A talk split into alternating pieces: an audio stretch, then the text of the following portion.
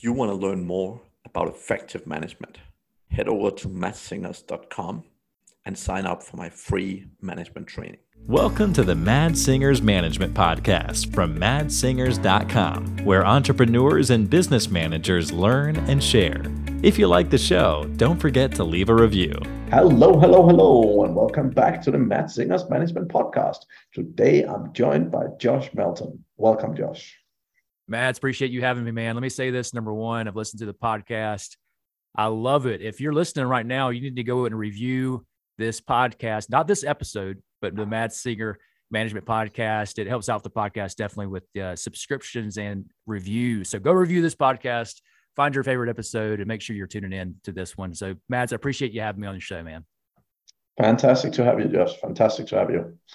Uh, before we get into all the good stuff, can you tell the audience a, a little minute about who you are and how you ended up where you are right now? Yeah, so I am in Athens, Georgia. I've been a small business owner for about 20 years. And uh, man, coming out of college, I had no idea what I wanted to do. And I got invited to a network marketing meeting. And they of, you know, built the dream and they spent some circles up on the board. And then I was like, hook, line, and sinker. I was like, oh my gosh, I'm going to be a business owner. And so that was the kickoff. That was the seed of entrepreneurship in me was that meeting. And uh, here we are, you know, 20 something years down the road. I have a successful uh, professional office cleaning business. I clean a lot of banks and doctors' offices uh, here again, you know, the, the, Atlanta area of Georgia in the U.S. And it's a thriving business at this point. I went through our highs and lows and had a little bit of a turnaround about four years ago, which kind of put us on new heights. But uh, love doing what I do, love being an entrepreneur, and I love leadership and trying to help people level up when it comes to you know the way that they think about dealing with other people, but honestly, the way they think about dealing with themselves, taking themselves to the next level. We got to lead, manage ourselves well before we can lead and manage others well. But uh, on top of that, wife, three kids, love playing soccer, coaching soccer for kids. And I uh, got my own podcast, Stronger Business Podcast, do some coaching stuff as well. So, man, I'll tell you, Mads, at 41 years old, uh, my life looks nothing like I thought it would at 21 or 22 or when I saw when I was in that network marketing meeting. But man, I love my life. I love where I'm at. I am right there with you. I'm right there with you. I, I had not guessed. I had not guessed 15 years ago how my life would look like, but uh, yeah, I'm I'm extremely happy where I've ended up so far, and uh, yeah, excited to see what comes next. Uh, so love it, love it. Uh, you, you mentioned there just we need to learn to lead and manage ourselves first before we lead and manage other people. Tell me more. How do we do that? So I think that most of us, every now and then, you see this like unicorn person, which just seems to have tremendous self discipline. They're like aggressive with like self, you know, their personal development, and they got great habits. But again, like unicorn, like superhero type most of us, I think, just by human nature, tend to procrastinate. We tend to be selfish. We tend to be lazy. I just think that's kind of the way that we're wired. We got good in us, but we got to get motivated to pursue it. So I think, man, when it comes down to it, uh, I read a book in my early 20s, and I really didn't like this thing that I read, Mads, but it said if there's ever a problem that has anything to do with you, then you need to look in the mirror and say, what part of this am I responsible for? Because if the problem deals with you, most often you have you play a role in that problem. And um, it said also when there's opportunities for you know like when when you level up to look and see like who else helped you level up so it helped me understand that okay i'm responsible for my life and how it turns out it doesn't mean i'm um, it's my fault for, for certain things that happen to me necessarily but it is my responsibility on how i respond regardless of what circumstances. So I think, man, I, that just I didn't like that because I, you know, I I wanted to have some pity for myself in my life. I wanted to, you know, to remove responsibility for certain situations so that I didn't have to level up. It's not my fault. But so when I read that, you got to take responsibility. If you want to have a great life, you got to realize that you can fix a lot of the issues that you may be facing. But if you think that you can't fix the issues or the external circumstances or pressures or people force you in here and you're kept there, you're stuck. And so, you know, uh, stuck between the two, I was like, okay, well, I'm going to go the self responsibility route. And I think where it's led me is being able to, you know, level up some. Not to say I don't battle laziness or bad habits. I do. I cycle through things just like anybody else would. But I recognize this quote I heard, you know, years and years ago. If it's if it's gonna be, it's up to me. and not as in like I got to do everything myself, but when it comes down to it from the standpoint of my life, you know, if my life is going to be a success, if I'm going to win, it's 100% up to me. It's not dependent on others. So I love that concept and that philosophy. And uh, I've tried to build that into my businesses and with my team as well, you know, to teach them like, Hey, don't, don't point at the person on your team. You hired that person. Like you trained that person. Like you bear the responsibility as well. So I think for me, that's what the self self responsibility and self management comes in. The better we get at leading ourselves, the better we can then lead others. I, I love it. I mean, I, I take it the step further. So I, I have to say, I have not been an unhappy human for 20 years. And and I again, it's up to me, right? But but the happiness that I have and the happiness that I carry every single day comes from the fact that I take 100% responsibility including for things that happens to me. Uh, and the reason is, you know, if someone drives into me and it's 100% their their fault, reality is I was where I was because of yep. my choices. Now, someone else might have caused a certain situation. That's an issue. But in the end of the day, it was my choice to be where I was at that point in time. And the whole thing is, I'm not saying I'll go out and take responsibility for the accident, I'm saying I am the reason why I was there in the first place.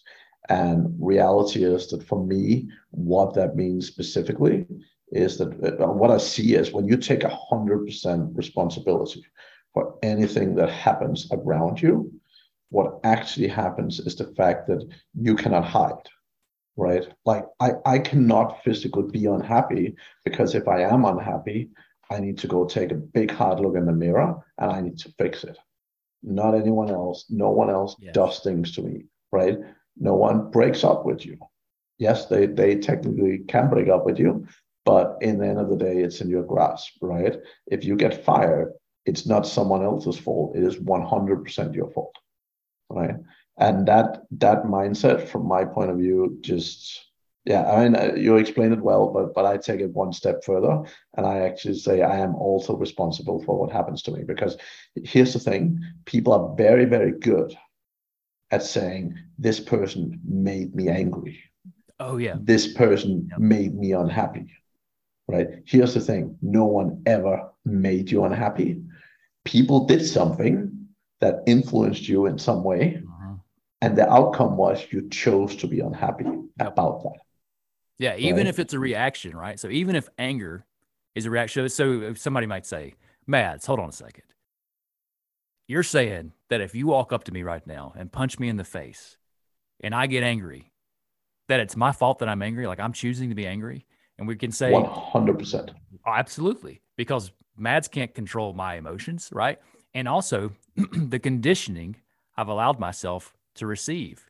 I'm responsible for that. You know, whatever I've watched, listened to, you know, because you you could condition yourself for that to happen and you not be angry. So hey, if you get angry when that happens, which again I would be okay if you did get angry with that, but if you get angry, like it is your responsibility. Like you chose anger, even if it seems like a reaction, because you chose the experiences that you've had up to that moment. Yeah, and and the whole thing is that again, it's the way you look at it because fundamentally if someone said he made me angry, it's like, no, I didn't. I punched you in the face.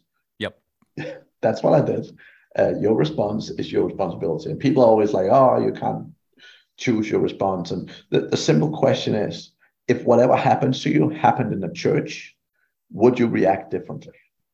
And the answer for everyone is like, oh, yeah. Yeah. Right. Now, that mm-hmm. tells you one very simple thing you control your emotions.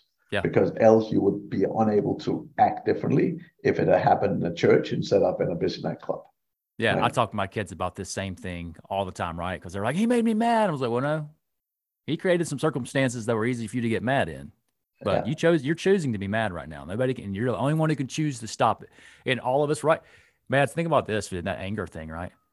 At what point like do we just not choose to change that emotion? Most of us don't stay mad. Like we'll you know we'll slide into happiness or sadness or some other emotion. Is it you know outside circumstances that are totally controlling that for us or are we choosing that on our own? I'm like i say hey you're choosing it. Whether you know it or not that's what your choice is.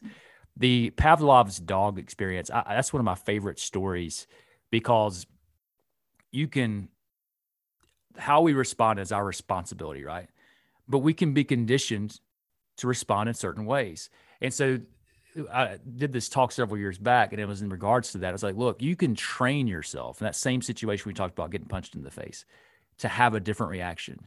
And so choose what you want your response to be for something in different situations. This is how, if I have a negative coworker, if I have somebody on my team underperforming, like don't view it as is this is how it makes me feel. Say, mm-hmm.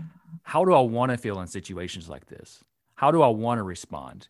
And then you just condition yourself to make that response that you're choosing, that intentional response, your automatic reaction. We're in control of how we react to things. That's why I mean people do karate. Why? What is karate? It's teaching yourself to react to things differently. You're choosing the response. I'm going to take this type of karate and I'm going to learn how to react this way when this set of circumstances, when this set of stimuli comes into my environment. This is how I'm going to react. You don't know exactly how to do it at the beginning, but you teach yourself to do it. So again, I, I, think we can teach ourselves all those types of things. And that being said, too, Mads, this is what I love about it from the standpoint of leadership, management, and building and leading a team. If Josh and Mads can teach that for ourselves, if we can teach ourselves to react in the way that would be our chosen response, that means our team members can do the same thing. That means that we can lead them toward that. Again, they have to make the decision, but if you got a good fit on your team, they want to get better, you know, they can get better in almost every situation. Not to say their skill sets are always going to be, you know, we have different personalities and stuff like that, but people, if you give them the right information and they have the motivation, they can change their behavior and we can do it for ourselves as well. Yep. 100%. 100%. Now, how do we create the right environment? I mean, you had a bit of a turnaround a while back, and uh, how did you go around turning around the company? So, Mads, I had a cleaning company, and I never wanted to be known as the cleaning company owner. So, I always had other stuff going on, and I'd hired a manager to run the company. And I had a uh, just this hunch at a certain point. I'm like, hey, I don't think things are going great, and I think I need to go back into that company. And I was like, I don't want to do it. It was reluctance but I went back in and I like studied kind of where we were, like what's our what's our culture like, what are our what's our data like, you know what's what's going on in the company, and I saw so many fractures, and we took a 25% loss in annual revenue in a six week period of time between Thanksgiving and Christmas, right when I was coming back in, and I was like, oh my gosh, this is terrible, and it was terrible. But looking back, it was the best thing that ever happened to this company for this particular reason. i had read all the leadership books, you know, all the things, the, the podcasts, the audios, the conferences, and they all talk about core values. They all talk about mission and vision and these these things, right? And I had attempted to put some of the things in place. I had a mission statement for our company. It said we go above and beyond to serve people, but it was just a statement written on a sheet of paper. It wasn't being lived out. And so when I looked at the data and I looked at what was going on, what was going on in the company, when I looked at kind of the the narrative of that company's existence, I'm like, man, we earned this 25% loss because we're not living out values because they're just not written down. So what I did is I wrote down everything I didn't like about the company. I don't like that we're not showing up on time. I don't like that we're completing 75% of the job. I just started writing down things that that I didn't appreciate. And when I did that, I said, okay, well, what would we need to look like to not look like this? Like what character traits do we need? and I wrote down seven things based on me just you know spilling out a bunch of stuff. I said we got to have character, we got to communicate, we got to we got to care. You know, we just got to care about a good job. I was like, we need you know we're cleaning companies, so we got to we got to prioritize safety more. We got to have like a heart to serve people. It's got to be a, it's, we're service industry. It's got to be service minded. I was like, and we need to build relationships with our clients better. And if we do those six things, we're going to have results, and results is important too. And I just boom seven core values and I started looking at everybody on my team and said, how do they compare to these seven core values? Are they a fit or not? You know, and sometimes they'd be a fit in some and not in others. And I came up with a, you know, we we at the same time were reading through the book Traction by Gino Wickman and the EOS system. And so that was, you know, the people analyzer. So I was doing that.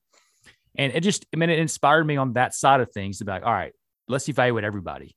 And it, same thing, we had 30% of our of our team members turned over because they weren't the right fits. Also, we're trying to alter the culture. So the mission, I was like, we're going to live this mission now. We go above and beyond to serve people. We go above and beyond to serve people. That was like everything we do. I'm going to ask myself, are we doing that well or not? Because that's our purpose as a company.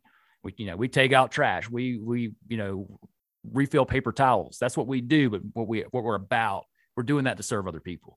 So that was it. I was like, what company I want to be like? And for us, I'm like Chick-fil-A, they just they're in a you know fast food industry and they show out as like professionals and people of excellence. Like, we're going to do that because I'm in the same, I'm in the same industry, right? Cleaning, it's not glamorous. I'm like, we're going to be the Chick-fil-A of commercial cleaning. And I started saying that and kind of had a vision and then wrote this thing down to the same time, Mads, I had this, what is our vision then? I want to be Chick-fil-A of commercial cleaning, but what is like that looked like for us? And again, what are we not living out now? And it's like, man, I want to be trusted by our clients. Like I just want them to know when they sign up with us, they're like, I know the job's going to get done. And again, at that point, we had some fractured truck client relationships because we weren't performing. So I want to be trusted by our clients. Our team members were griping, they were complaining. I was like, ah, man, I want to be appreciated by our team members. Like I want my the people that work here, I want I want them to appreciate this place.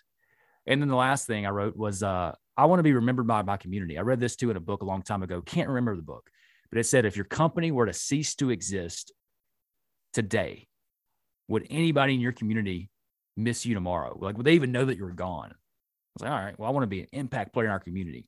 So this was in 2019. And again, 25% loss in six weeks. We went through this, this grinding process of flipping the culture. And it turned into, you know, I had team members complaining all the time. Now I have people and they're like, this is the best place I ever worked. Like, we hear it all the time, you know, which is one thing to hear when somebody's 24 and they're working for you. But when somebody's 45 and they're like, this is the best place I've ever worked, you guys make us feel so appreciated. It was that that culture shift, man. It just made such a huge difference. And that the bottom line aspect of it over time has been amazing because when you have people that enjoy where they work, they're engaged, they respect their leadership, they perform at a higher level. Think about it. We do this. If, if I if I like somebody and they like me, I show up for that person better in life than this other person I feel like doesn't respect me, right? I'm like, ah, I don't really like that guy.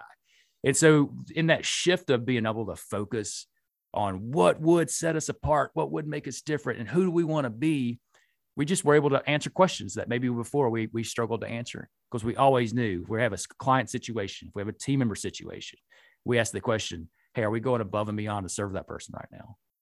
You know, if we have a team member issue, like where do we fall? Is it where's the core value issue right here? And also knowing again that thing of the vision statement for me some people are like vision is like exactly where you're going. And we have those two as far as in like specific metrics. We're going to build a company of this size. I'm like the vision should be something that you can like you can hit today. Like you just know you're still hitting it. And so again i'm like i want a company. My long-term vision man is always i want a company where the people my team members appreciate it. My clients trust us. And so we didn't have that at first. We, we didn't have it man uh, but we built that, and now it's true for our company today. And it's just it's been a joy to run it, and a joy. I, I don't I don't hate my job, man. I don't I don't hate working where I work. You know, I don't hate running this place. I went from I don't want to be the cleaning guy to now I got a podcast and coaching course completely associated with being like the cleaning guy. Yep. I, I love it. I mean, I, I'm, I have a similar philosophy, but my, my focus have always been like what I love doing is I love building businesses. I like creating jobs.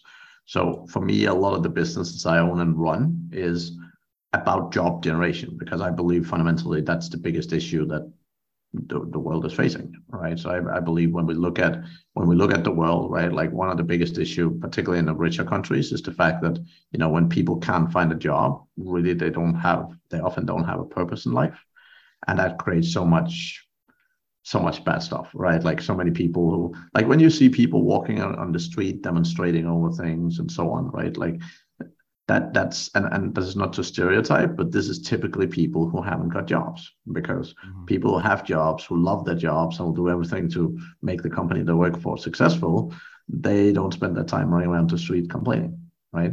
Now, I'm not saying complaining have no space, but I'm saying like most of the time when you see issues in any country, um, in those regards, it is typically a, a, a, part of a response to the fact that people can't get jobs, right? So, so my focus is very, very much about generating jobs and generating jobs for uh, people who want to, right? And it's it, the hardest thing I think is when you have people that have sort of died a slow death on unemployment, for example. Uh, reinvigorating them and getting them back to life can be pretty damn difficult, right? Like if someone had been sitting staring at a TV nonstop for 10 years, like getting them all out of the couch and getting them to do things again can be really, really difficult, right? Um, but but again, if you create the opportunities, then it's more likely to happen if, than if there's no opportunities, right?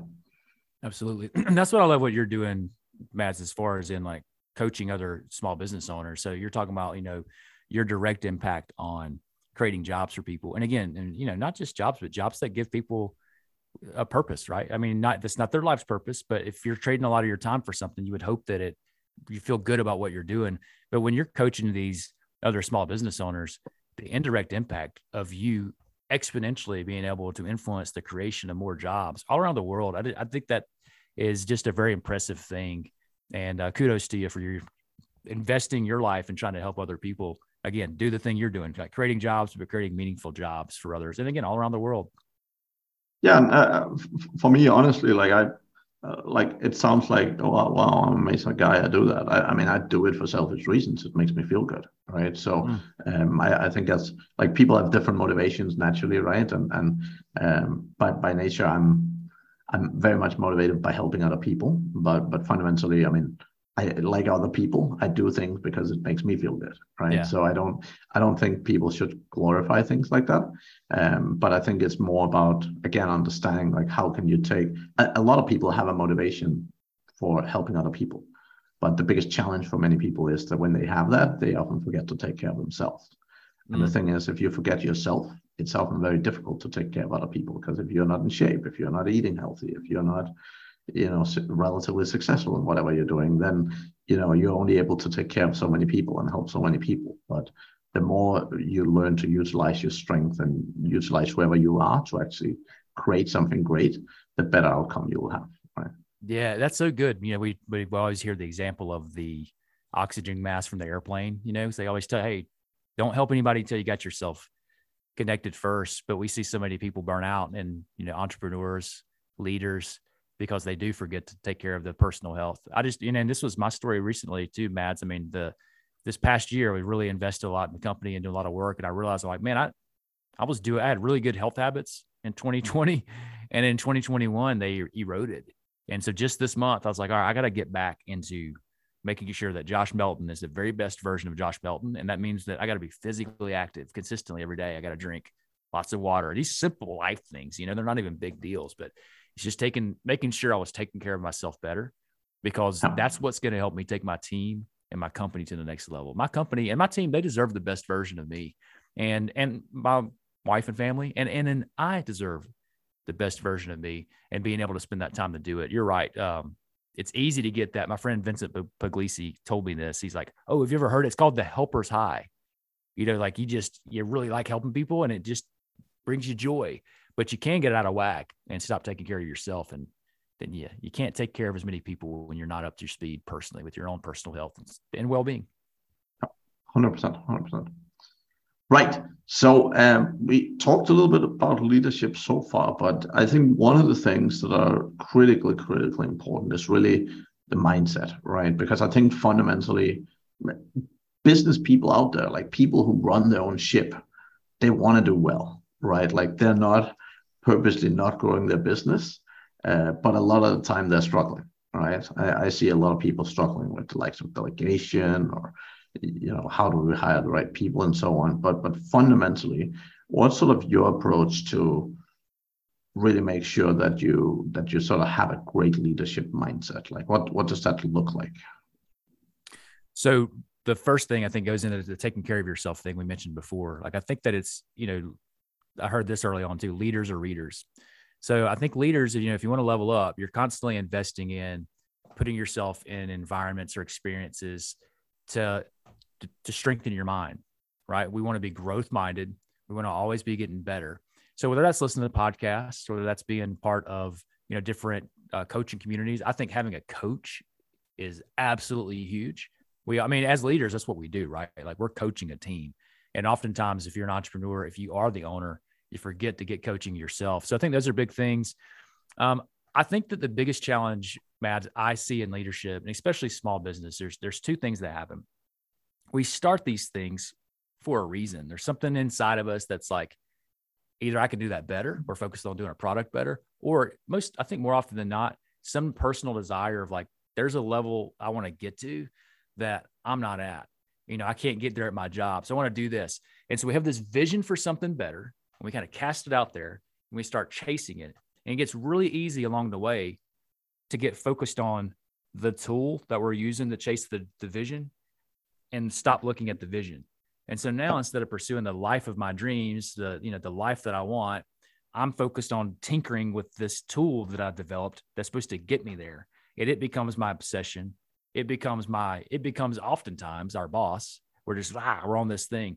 So I think that the biggest thing for leaders is that we have to constantly remind ourselves of our vision, keep it in front of us, and then talk about it all the time. And all the time means 10 times more than you than you want to because even when you're thinking about it your team is forgetting. I heard the, the uh, pastor named andy stanley say this. He's a leadership coach as well.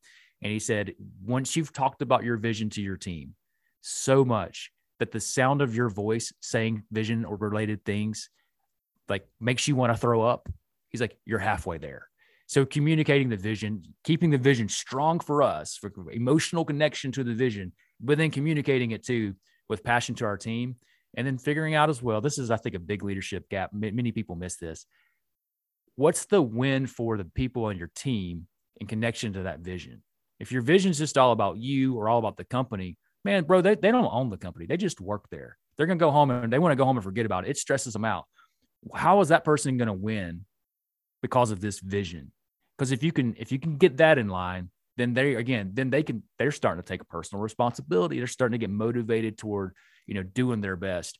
So i think that that communication gap on that mads i think that is the biggest struggle in leadership. I got some things going right now in a different organization and i'm like man our communication sucks.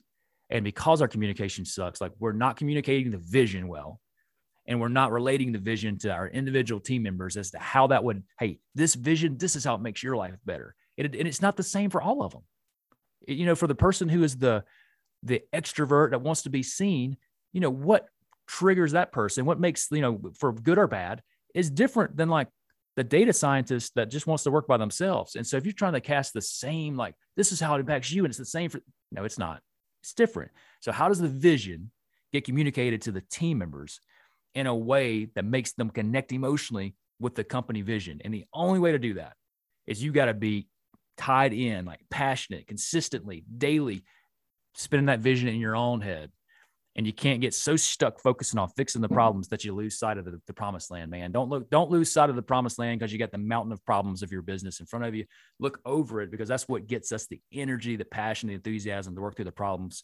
Connect the vision to your people. And I think to me, I'm like, that is the secret to success in business. You got inspired people that are engaged. They all know where they're going. It's communicated well. People will move mountains to get your business to the promised land. But it starts with the leader. If the leader's not inspired, if the leader's not daily dreaming about it, daily communicating it, it ain't gonna happen.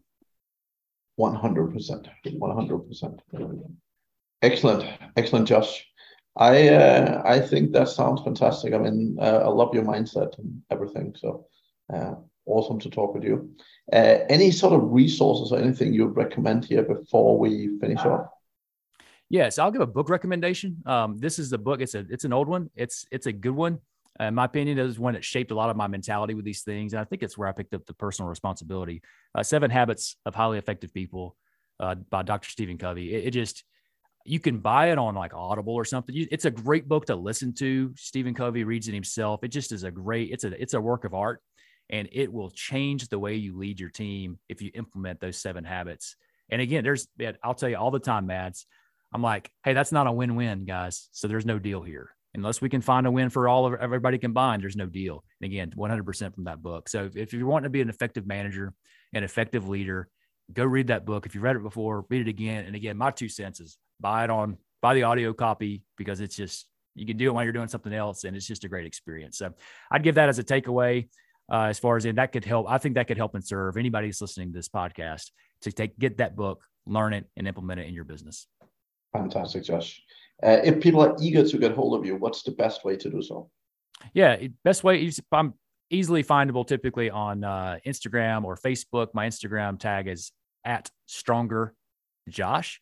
And then on Facebook, it's just Josh Melton. You can easily find me. But yeah, feel free to reach out if I can help you or encourage you in any way. I'd love to do so. Perfect, Josh. Thank you so much for joining me today. That was fantastic. Thanks, Mads. Excellent. And to the audience, we'll be back again next week. Thank you for hanging on all the way to the end. And don't forget to leave a review. Thank you for listening to the Mads Singers Management Podcast. Please leave a review, it means the world to us. You can also learn more about management at madssingers.com.